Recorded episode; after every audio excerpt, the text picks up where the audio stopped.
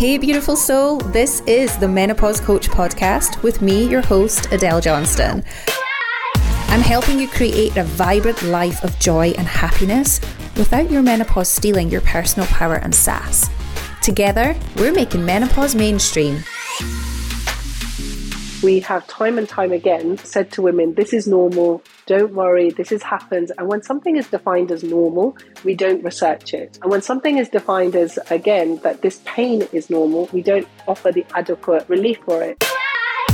Welcome back to the Menopause Coach podcast, where today I'm joined by a very exciting guest, and I'm truly honoured to be getting some of her life currency today to talk menopause care with. Dr. Nighat Arif is a GP specialising in women's health and family planning with over 16 years of experience in the NHS and the private practice sector. She is a medical educator and also has worked to raise awareness on menopause and women's health care in Black and Asian women presented her clinical work at Menopause in the Workplace Parliamentary Committee hearing, which is absolutely amazing. And many of you will have listened to or seen Dr. Nighat on UK morning TV, such as BBC Breakfast and ITV's This Morning, as she is the resident doctor, which is really awesome. So, Dr. Nighat is also a writer and launches her own book called The Knowledge Your Guide to Female Health from Menstruation to the Menopause, which we have inside the show notes for you if you want to go ahead and grab your copy, because excitedly, it has launched today. So, you can go ahead on the 3rd of August and get your book.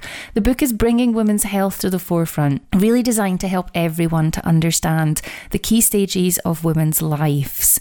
Okay, uh, uh, tackling things like endometriosis, going into details on the menstrual cycle, on menopause, of course, and also on other aspects of women's healthcare, such as polycystic ovary syndrome, PCOS, which is aimed really at everyone so that all genders, all ages, all communities can become a bit more knowledgeable on women's health. So enjoy the episode. We dive inside some really brilliant topics of conversation.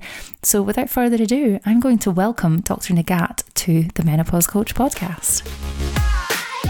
Dr. Nighat, welcome to the Menopause Coach podcast. It is an absolute honour to have you here with us today. Thank you so much for saying yes and gifting us your life currency. It's very, very appreciated and respected. Thank you so much, Adele, for having me. In fact, when you reached out to me about a year ago and you said, Would you come on my podcast? I don't think I even took a second to think about it. I was like, Yes have me on your podcast, but wait until my book comes out and then we can definitely have a catch up. And then since then, I obviously Instagram stalk you and find out that, you know, the incredible work that you're doing. So honestly, it's a real pleasure to give you a bit of my life currency today. I did not even know that you were Instagram stalking me. That makes me feel very kind of like, wow, amazing. Okay. So you are this amazing, like life energy and this kind of beacon of light that so many of us women are kind of looking into right now for the beautiful work that you do but also I would go as far to say a very difficult space that you are really advocating into just now. But before we go into this and we really get diving into the, the kind of nitty gritty of where you are and what you're doing, I would love for an invitation from you to share a little bit about where you came from in this journey. So, where did this lead to from you becoming a GP then into this amazing advocate role within women's health and minority communities? So I have to go back to my journey in Pakistan because I'm not actually born in England. Um, I live in England now in Chesham in a really lovely, gorgeous Chiltern village. But I grew up in Pakistan. I was born in the Punjab area, so just outside Lahore, known as Bahawalpur, in a tiny little village. And the village doesn't even have a name, it just has numbers. Because when the British came along, they just divvied up all the villages and took all the names away and started giving it numbers along the river. I'm Tati Fateh, which is basically village number 35. When I was born, I was the first daughter. My parents got married. I loved going to school. And I remember my grandmother, the closest school was about two mile walk. Um, but my grandmother was vehemently against that. and now I'm older, I can understand why she was uh, really scared I would get uh, kidnapped or abducted or sold off or trafficked, which were unfortunately realities of living in a rural village in Pakistan. My father is a priest and he had moved to the UK. So I was about 10 months old and he had ended up getting a job in Chesham, where we live now. And he thought, it's a temporary job. I'll go there. I'll lead the Muslim community as their priest. And once my internship is over, I'll come back. That didn't happen. Uh, along came my two other brothers. And so gradually, my father would obviously come back to Pakistan. And to me, he was this figure that I didn't really know. He was quite a mythical figure. I just knew that I had my mum. So I learned how to pick cotton, run through mango fields, learned how to swim in canals and nearly drowned in one of the canals because my foot got stuck in stilted mud. And that was literally my life until I was nine years old. And my uncle, my father's brother, said, Nighat's getting older. She's nearly nine years old and she doesn't go to school and has no education.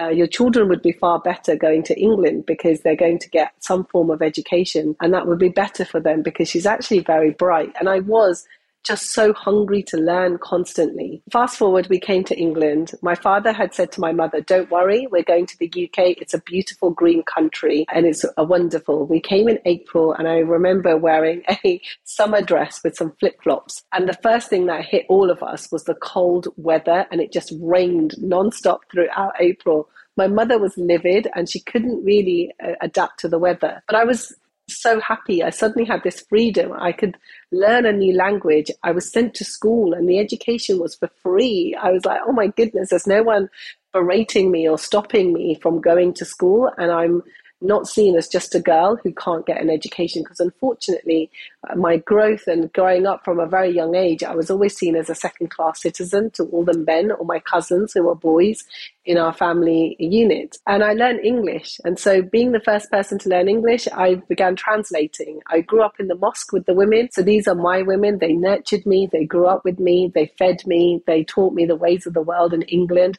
I started to find my Western feet, as I say, and I realized that having bilingual, being able to speak two languages, I could become the translator.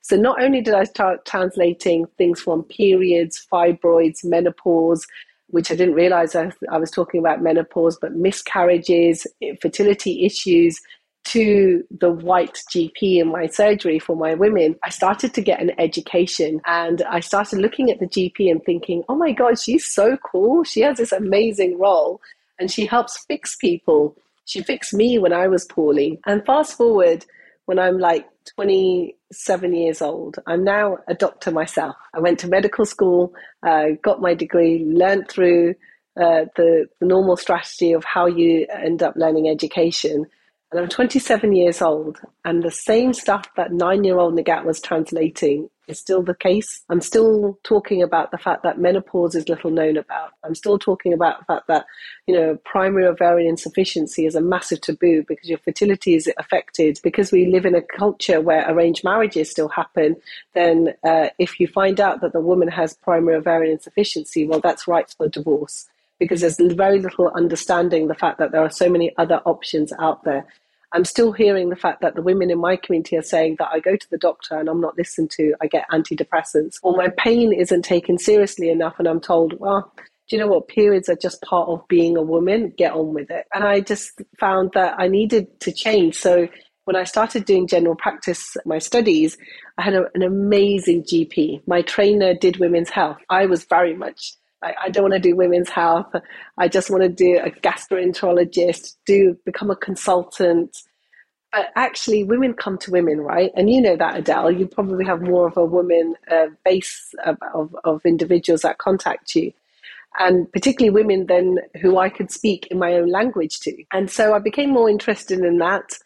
And then it came to the point where I found that the Million Women study had come around, and these women who were on HRT, I was prizing their prescription away from them. So, come 2005, I was saying to these women, I'm so sorry I can't give you HRT. And I felt awful because six months to a year later, these same women would come back on their knees going, I need hormone replacement therapy back. So I connected with Louise before Louise is who Louise is now. and me and Dr. Newson, Louise Newson, went on a learning journey together. And I said to her, But actually, I need to speak about my women because the conversation is still very much wrapped up in a Western conversation. So I would go back to the women in my community. I'd become a doctor and I work locally, went to London, came back to Chesham. And I said to the women in the mosque one day, because they were describing these symptoms of feeling hot, feeling irritable, getting palpitations, you know, getting headaches, uh, brain fog uh, was affecting them.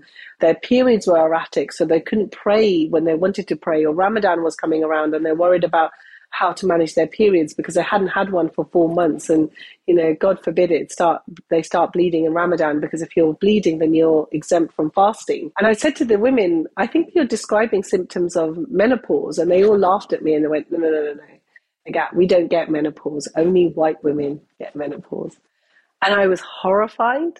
I was, I just thought, hang on, what? This is what happens when you exempt a whole group of women from data and research, and you have no one that looks like them telling them that this is something that happens and exists, that they think that it translates to them. We would never think about that, say, for a heart attack or heart disease. We'd never say, oh, only white women get heart disease. We just wouldn't do that.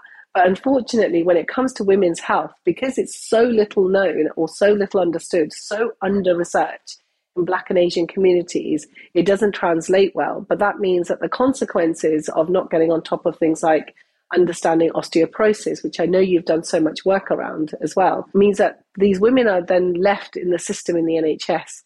So the pandemic hit, and I decided, right, I'm going to use the one tool that I have which is I'm having the same conversation with these women, and TikTok was on the rise at the time. And my sister said to me, Oh my goodness, why are you going on TikTok? No one's going to want to know about vaginal dryness on TikTok. Everyone's doing silly little dances, and it's 17 year olds showing their midriff, and you have no midriff to show.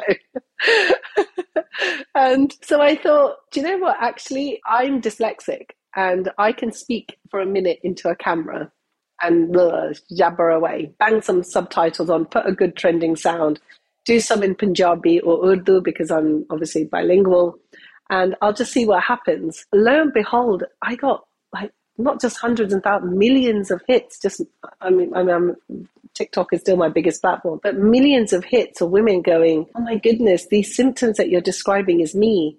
Um, but what happened was really significantly, Adele, with me, was the fact that my content was being downloaded and um, being sent in the family WhatsApp group. So I would say that I'm not actually TikTok or Instagram famous.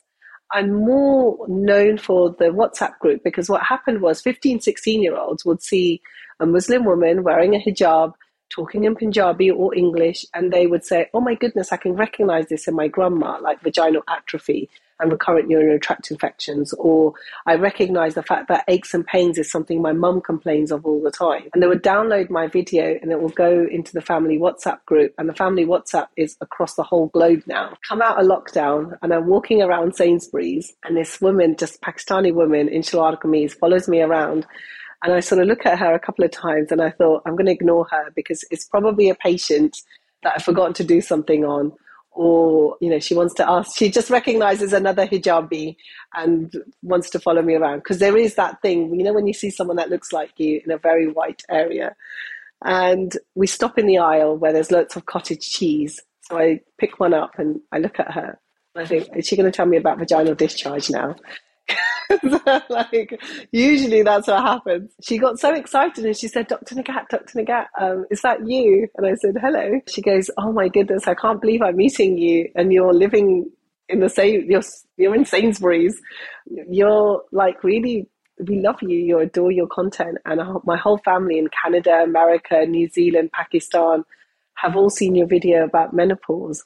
And I think that for me was like, oh, that's amazing because um, there is somebody who's actually watching the content that I make and edit myself. And that's practically literally my journey in a nutshell. Oh my goodness. I mean, the whole way through that, if if the listeners of this could see me smiling, nodding, like all the emotions, so much, right? So much through all of that. Not just from the fact that when you were a child growing up in that environment, which you found fun, obviously we're, we're completely oblivious to risks and all the things when we're, we're young. And then coming into the UK, very rainy, very rainy April, And learning a new language, yeah, that's that's a big step for anyone. I mean, this is nothing compared to you. I am not bilingual. I grew up really quickly, and now, as a mother to three boys, and my eldest is twelve, I just think I don't think I could have done that. But I think that's a typical migrant story because, as the eldest, you just suddenly want to almost protect your parents and look after them as well. But for me, I never saw it as a burden. It was just freedom. Suddenly, I'm not just a girl. I am seen as an equal and I get something for free, something tangible for free. And education was my ticket out of so many things of I think the patriarchy and the misogyny that we we face as women, but also is my ticket out of um, household chores. And nobody wants to do household oh, chores. Oh gosh, no! I've got two of them up the stairs right now on their um, game consoles, not ready to do chores. But you know, all of these things, it's brilliant. It's a beautiful journey that you've come on to this point, and then coming through each of the journeys that we take as women that support other women, we will inevitably come up, against a lot of really challenging situations in the journeys that we take. You know, we, we talked a bit off recording before we hit record to say that my space is very much in that coaching non medical field yours being in that medical field and not coaching space. And yet we both come up against very similar barriers. So, what have you found? I'm really intrigued to know this from your perspective as well, because I do actually support many Asian community women and have been working with a lot of ladies who are based in London at the moment to really help um, with their cares. And I've had one lady that I've been working with for the last three months who had a very severe mental breakdown because of her menopause. Now, the only reason that her family knew it to be her menopause is because I'd actually been supporting her sister the year before. When her sister recognised what had been happening, she messaged me straight away with a bit of an SOS on a bank holiday Monday to say, Can you please, please do a phone call with us so that we can understand if this is in fact menopause related?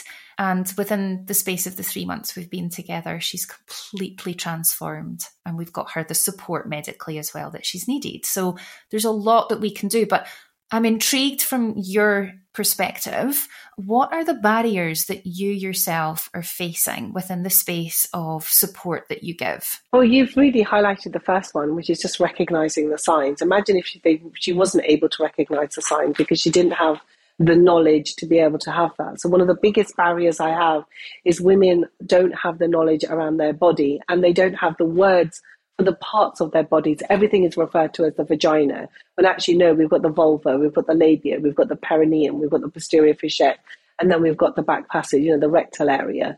And so everything is then hypersexualized. I work with a community for whom a lot of my patients, the women don't have English as a first language. So how do they find the lexicon to even say vulva, vagina, periods, menopause? In Punjabi and Urdu, we don't have direct translations of the word menopause. So in Punjabi, it's kapde khatam ho. Kapde khatam is essentially saying you're off the rag, which isn't technically true and also incredibly derogatory to women.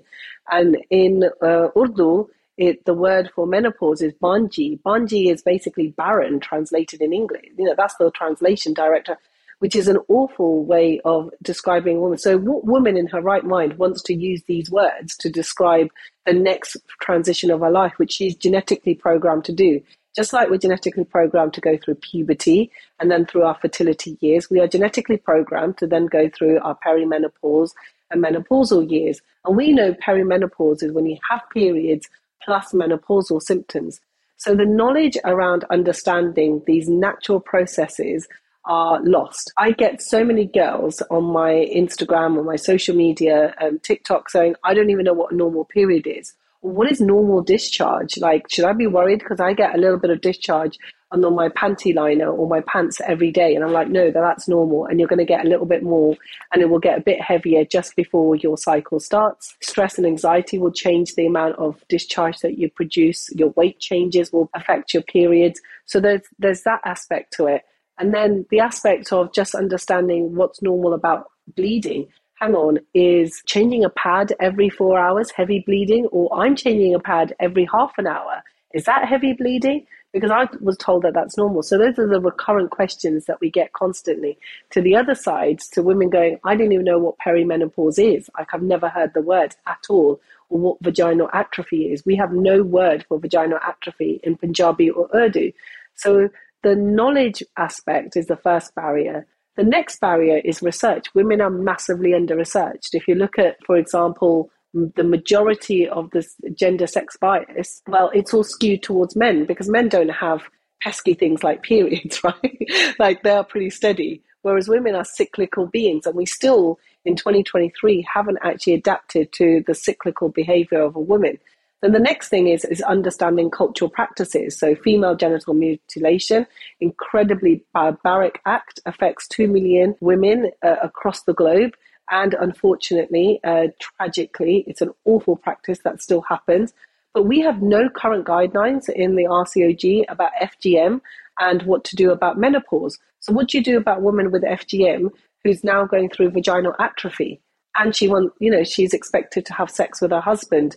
Isn't that horrific? And we currently have no guidelines into the faith cultural nuances because all the clinical guidelines in the NHS, because we get 10 minutes as GPs, is very much skewed to a white middle class audience. So, for example, hormone replacement therapy, which is given as patches, which goes onto the skin, or gel, which goes into the skin, there is no current guidelines for Muslim women who want to practice Ramadan. And it's only through my social media that I got lots of Muslim women going, am I putting a patch onto my skin? Is that nutrition and breaking my fast?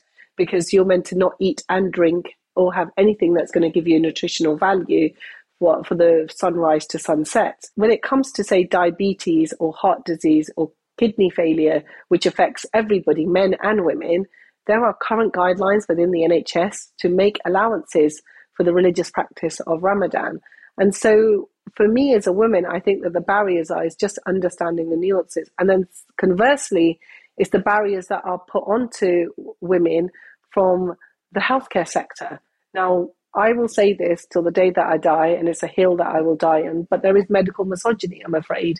We have time and time again said to women, this is normal, don't worry, this has happened. And when something is defined as normal, we don't research it. And when something is defined as, again, that this pain is normal, we don't offer the adequate relief for it. So, for example, women going in for having a coil insertion, well, you have periods, so you're expected to put up with the pain. Well, that's awful behavior because no, having a coil insertion is a medical procedure and we should be advocating pain relief for women as we do for anybody else. We should be listening to women and taking their, their symptoms seriously. We know women know their bodies really well. And the fantastic thing about women is if I share something with them, a nugget of information, they never keep it to themselves, Adele. They will go back to their communities, their household, and say, oh, Did you know Dr. Nighat said that I don't have to have pain on sex? and they will share that freely. But the problem we have is that unfortunately, when we are trained in a system which has medical misogyny, whether you agree with that or not, which is infiltrated with patriarchy and then has a Western skew to it, women from my community go, but actually, I got worse treatment from the brown doctor that I saw today because she said to me, periods are normal. This is what to be expected. You know, shut up and put up.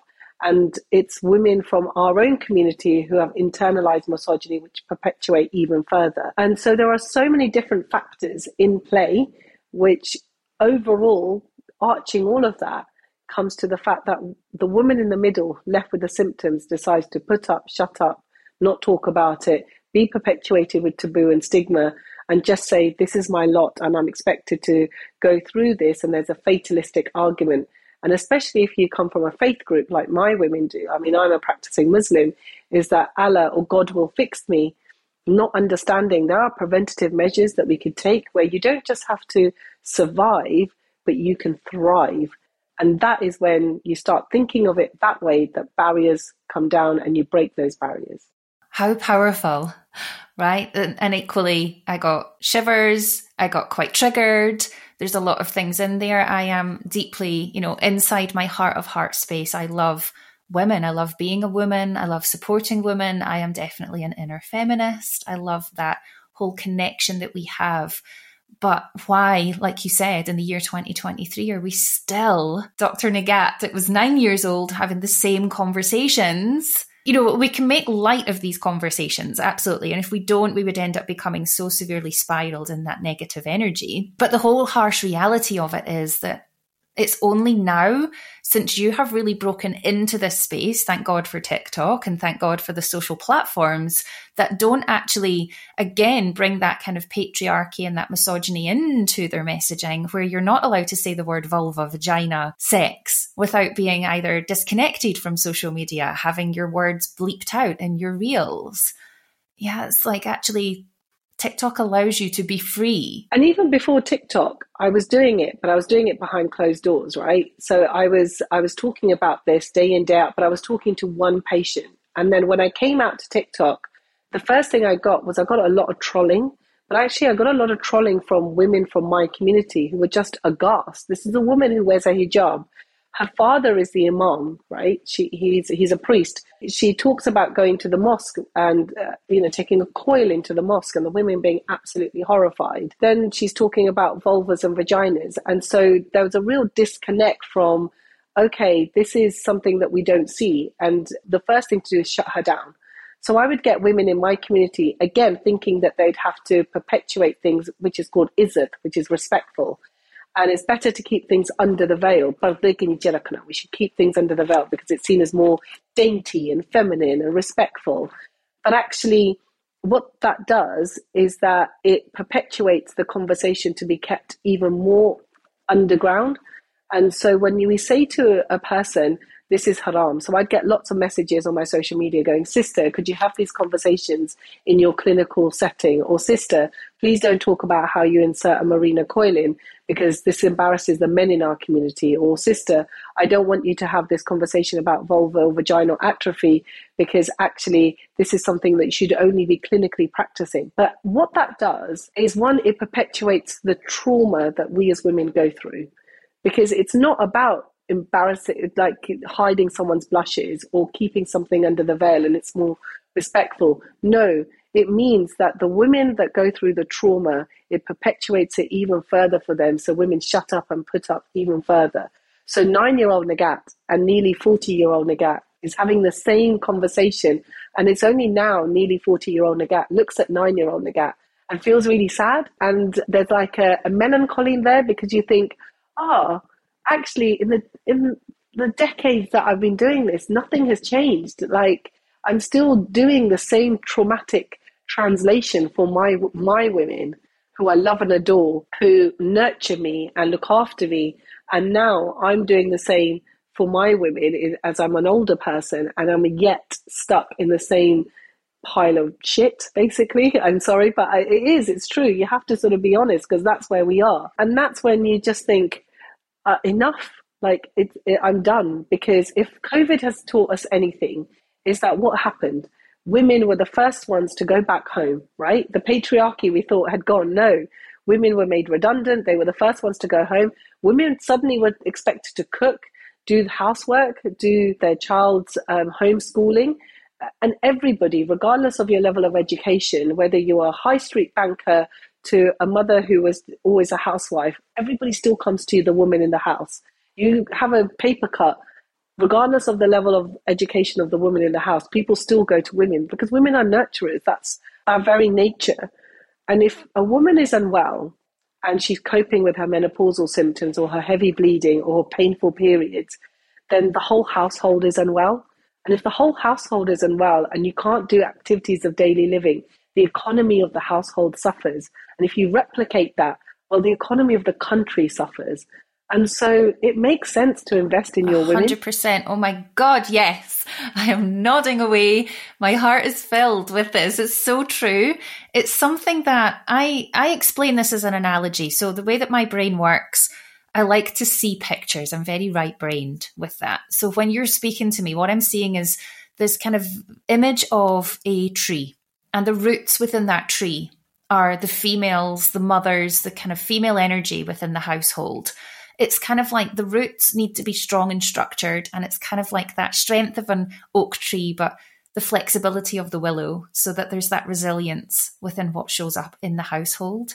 But if we're not rooted and strong and supported and connected with one another and able to have these conversations, then when you've mentioned about women being nurturers, this was a conversation I actually had yesterday and how women will show up for everyone. We will be there for every dependent we have, every patient or client or person that needs us. They will come to us. But what happens is we then deplete. And when we start to deplete, we're nobody's rock when we are crumbling. So there's this element of self love, self care. And I would imagine that that is also another barrier within the communities that actually it's a we have to show up for the household, we have to be present for the family unit.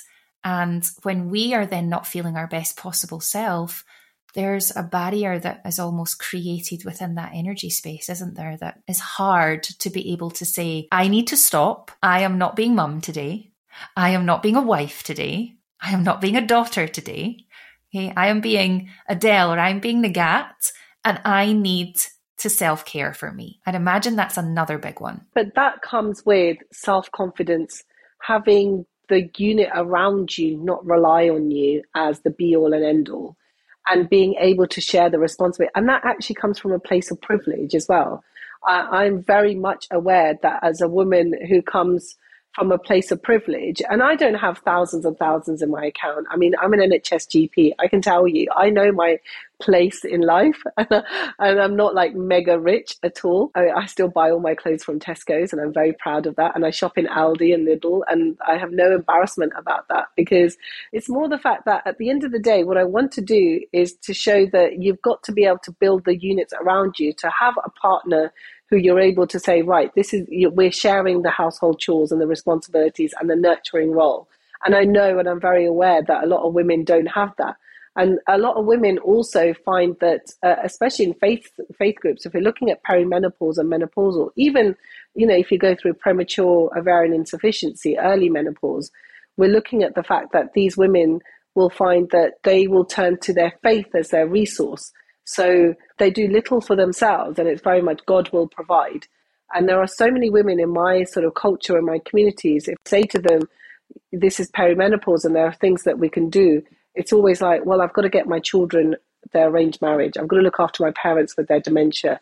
I'm going to give up my job because I'm doing too much, and my family come first, which means that the woman is financially now crippled by it.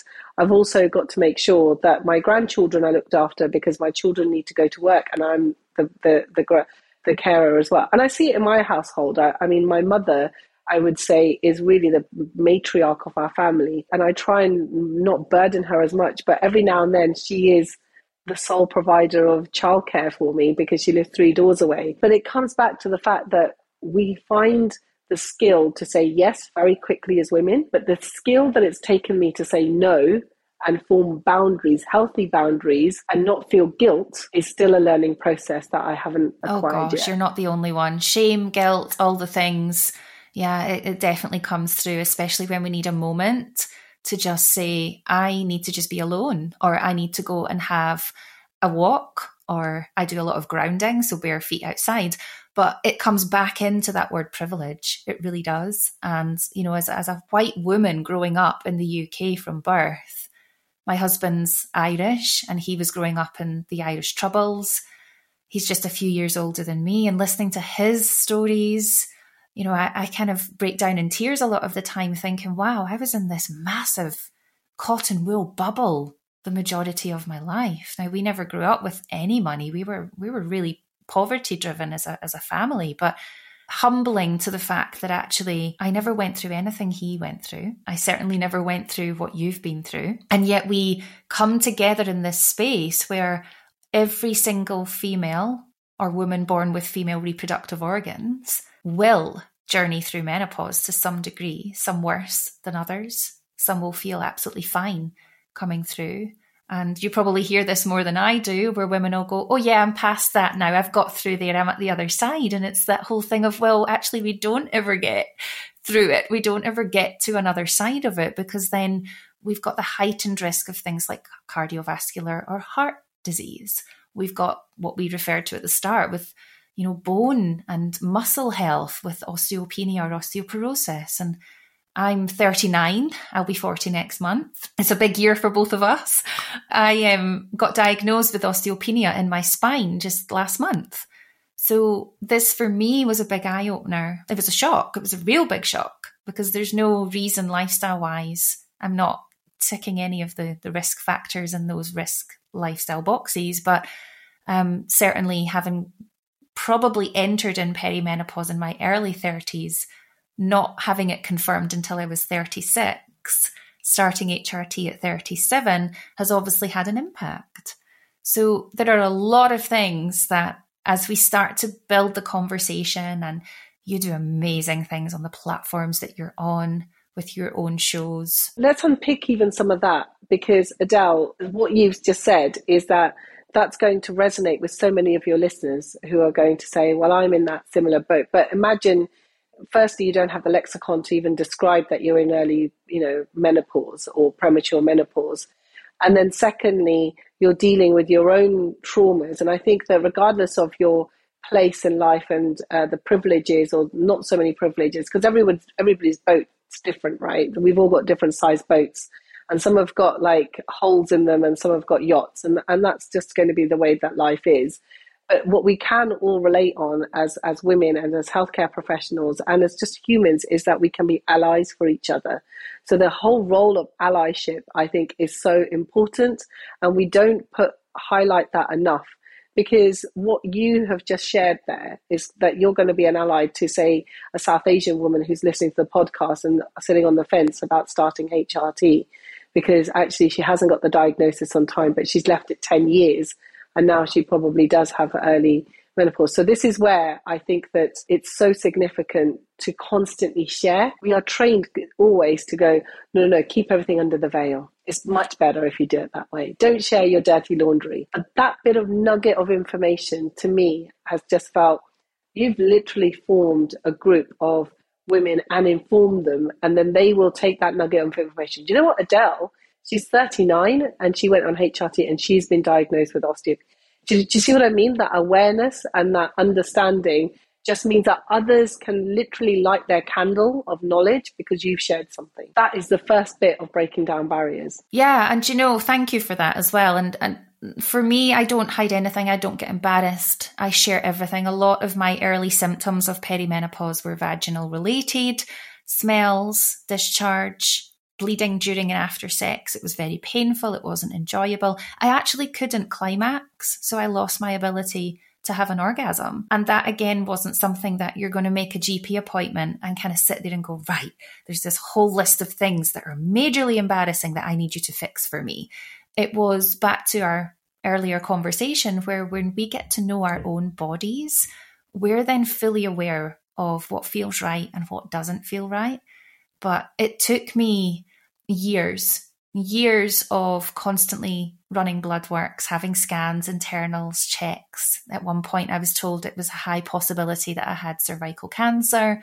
So there was lots of things that were going on. And the penny dropped for me with the knowledge that I had after I had my Mirena coil removed for internal biopsies and an internal check. And once they had replaced the Mirena coil for me, it was around about its third year of insertion. It was then removed and replaced. Within 24 hours of that coil being replaced, a whole handful of my symptoms disappeared. And immediately I went, penny dropped, and I said to my husband, I've been telling them this is hormonal my body's needed progesterone. So that to me was a huge big drive forward of saying, I know what feels right and what doesn't. So you're so right. It's that whole sharing, never being embarrassed because we don't get embarrassed about talking about our hand. So we shouldn't get embarrassed about talking about the vulva or vagina. And every woman has it, and you know, and everyone comes out of one. so it's just like unless it's a sunroof delivery. well, technically, yeah, yeah, exactly. But the majority of people will come from someone yes, who has one. Absolutely, absolutely. Oh, this has been an absolute honor to speak with you. Thank you for coming here, for sharing your words of wisdom, your insight. You're such a joy and a blessing on this planet right now for women. And your book, This is out on the 3rd of August, if I'm not mistaken, is available now to pre order. I love it. So good. So, The Knowledge, Your Guide to Female Health from Menstruation to the Menopause by Dr. Nighat Arif is out on the 3rd of August. I will pop a link in the show notes for everyone to go ahead and get that pre ordered. This is definitely the book of the year that you are going to need to read from an insight from a very intelligent and inspirational woman. Thank you so much for everything you do. This has been a complete honor, and hopefully, we will be able to do something again together soon. I hope so. And thank you for sharing my book because this has been I've been a doctor for 16 years, so this is 15 years of my work. But it literally, there's only three chapters, and it's my clinical work as a women's health GP, um, split into puberty years, uh, fertility years, and then menopause. But real tools to take back to your NHS doctor or any healthcare provider and say, I think I have this. So it's getting that knowledge. And um, it's a book that is designed in a way that has a sprinkling of all my ethnic minority community women. So the barriers that we talked about earlier, I tackle those and what you can do in order to make sure that they're not barriers anymore. So I've got women of color in my book, what lichen sclerosus looks like on black skin, because there are no pictures currently in the NHS for that as well. What to do about Ramadan and fasting and also HRT. So all of those nuggets of information that I've collected as a clinician. And it's it can literally go on any coffee table without embarrassment because it's not going to embarrass the men. But that's the most important thing. Men are so vital to all these conversations. So there's information about dads, single dads, widowed dads, how to talk to women in your family about women's health things, as well as trans health, LGBTQ plus communities who are planning to have children, what advice is out there for them. And finally, this is literally a book that the daughter can read, the mother can read, and the grandmother. So three generations can share the book amongst them. Congratulations. I honestly cannot wait till mine arrives. I have that on pre order and I'm excited to read it. So thank you so much. Before we finish up our episode today, could I ask you to give one top tip piece of information to our listener today that they can take away? And it might be something that you think they need to know for maybe heading to their GP appointment or something they need to know for understanding what the next steps for them might be? My golden rule always and consistently has been please, if you do anything for your GP or nurse or healthcare practitioner, keep a symptom diary track your symptoms, write them down so that when you go into the doctor that you are fully prepared. And I want to know everything, nothing is embarrassing. I want to know about the fact that you can't climax. I want to know about the fact that you might have had a UTI after having sex. I want to know about the fact that you might have had blood in your poo, all of those things, you know, the fact that there's discharge from your nipple. Keep a track of your symptoms because we come as jigsaw puzzles when we come with symptoms. And to get the diagnosis, the GP's role is to put those jigsaw pieces together and go, okay, I think this is the most probable diagnosis. And my next tip, I know you said one, but my next tip is, is always take a loved one if you need to if you are embarrassed or worried about things about your body and to talk about it, please never be uh, frightened to take a loved one or a friend or someone who can be your advocate because I know that it sometimes is hard to be an advocate for yourself because you feel talking to a doctor, I don't know much about my body, but you honestly do. You know your body better than anyone ever will. It's exactly what I say. You know it better than anyone ever will, including the most attuned medical professionals out there. It's your body. So we have that duty of care to ourselves to know it. Dr. Nighat, thank you so much for being present, for your life currency today, your vibrancy and your high vibe energy. It's been an absolute joy. Thank you. Thank you so much for having me. I truly hope this episode has sparked something vibrant inside of you. I ask only one thing to help keep these episodes coming, please subscribe and share with another in your life. That's how we reach more women worldwide and we help them step into their power. Because together we are working to remove any of the stigma and taboo that surrounds menopause. This does not need to be a daunting, a scary, a taboo time in anyone's life. So, together, let's make menopause mainstream.